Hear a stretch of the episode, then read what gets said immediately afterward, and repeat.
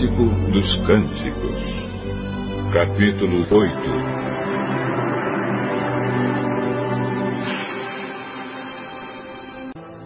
Que bom seria se você fosse meu irmão, se tivesse sido amamentado por minha mãe. Então, se eu me encontrasse com você na rua, poderia beijá-lo e ninguém se importaria. Eu o levaria para a casa da minha mãe e você me ensinaria. Eu lhe daria vinho com especiarias e o meu vinho de romance para você beber. A sua mão esquerda estaria debaixo da minha cabeça e a direita me abraçaria. Mulheres de Jerusalém, que vocês não vão perturbar o nosso amor. Quem é esta que vem subindo do deserto, de braço dado com seu querido?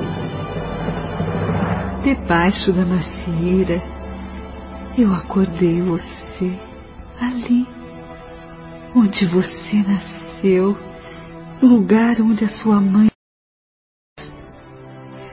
Grave o meu nome no seu coração e no anel que está no seu dedo. O amor é tão poderoso como a morte. E a paixão é tão forte como a sepultura.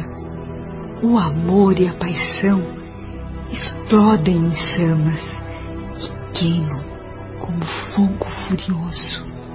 Nenhuma quantidade de água pode apagar e nenhum rio pode afogá-lo. Se alguém quisesse comprar o amor e por ele oferecesse as suas riquezas, receberia somente o desprezo. Nós temos uma irmãzinha que ainda tem seios pequenos. O que faremos por nossa irmãzinha quando um rapaz quiser namorá-la?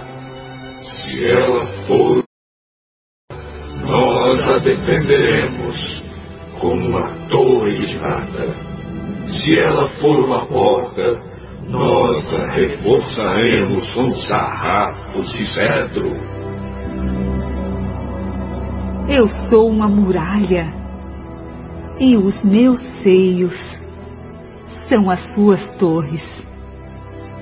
Por isso, o meu amado está certo de que estou protegida e segura.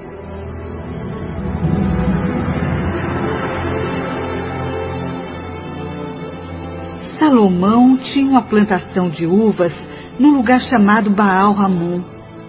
Ele escolheu lavradores para cuidarem dela. Cada um tinha de lhe pagar mil barras de prata. Eu também tenho uma plantação de uvas e faço dela o que quero. Salomão, venha receber as suas mil barras. Lavradores, venham receber duzentas barras pelo seu trabalho. Minha querida, os meus companheiros estão querendo ouvi-la. Eu também quero ouvir a sua voz no jardim. Venha depressa, meu amado, correndo como uma gazela, como um filhote de cor que salta sobre os montes perfumosos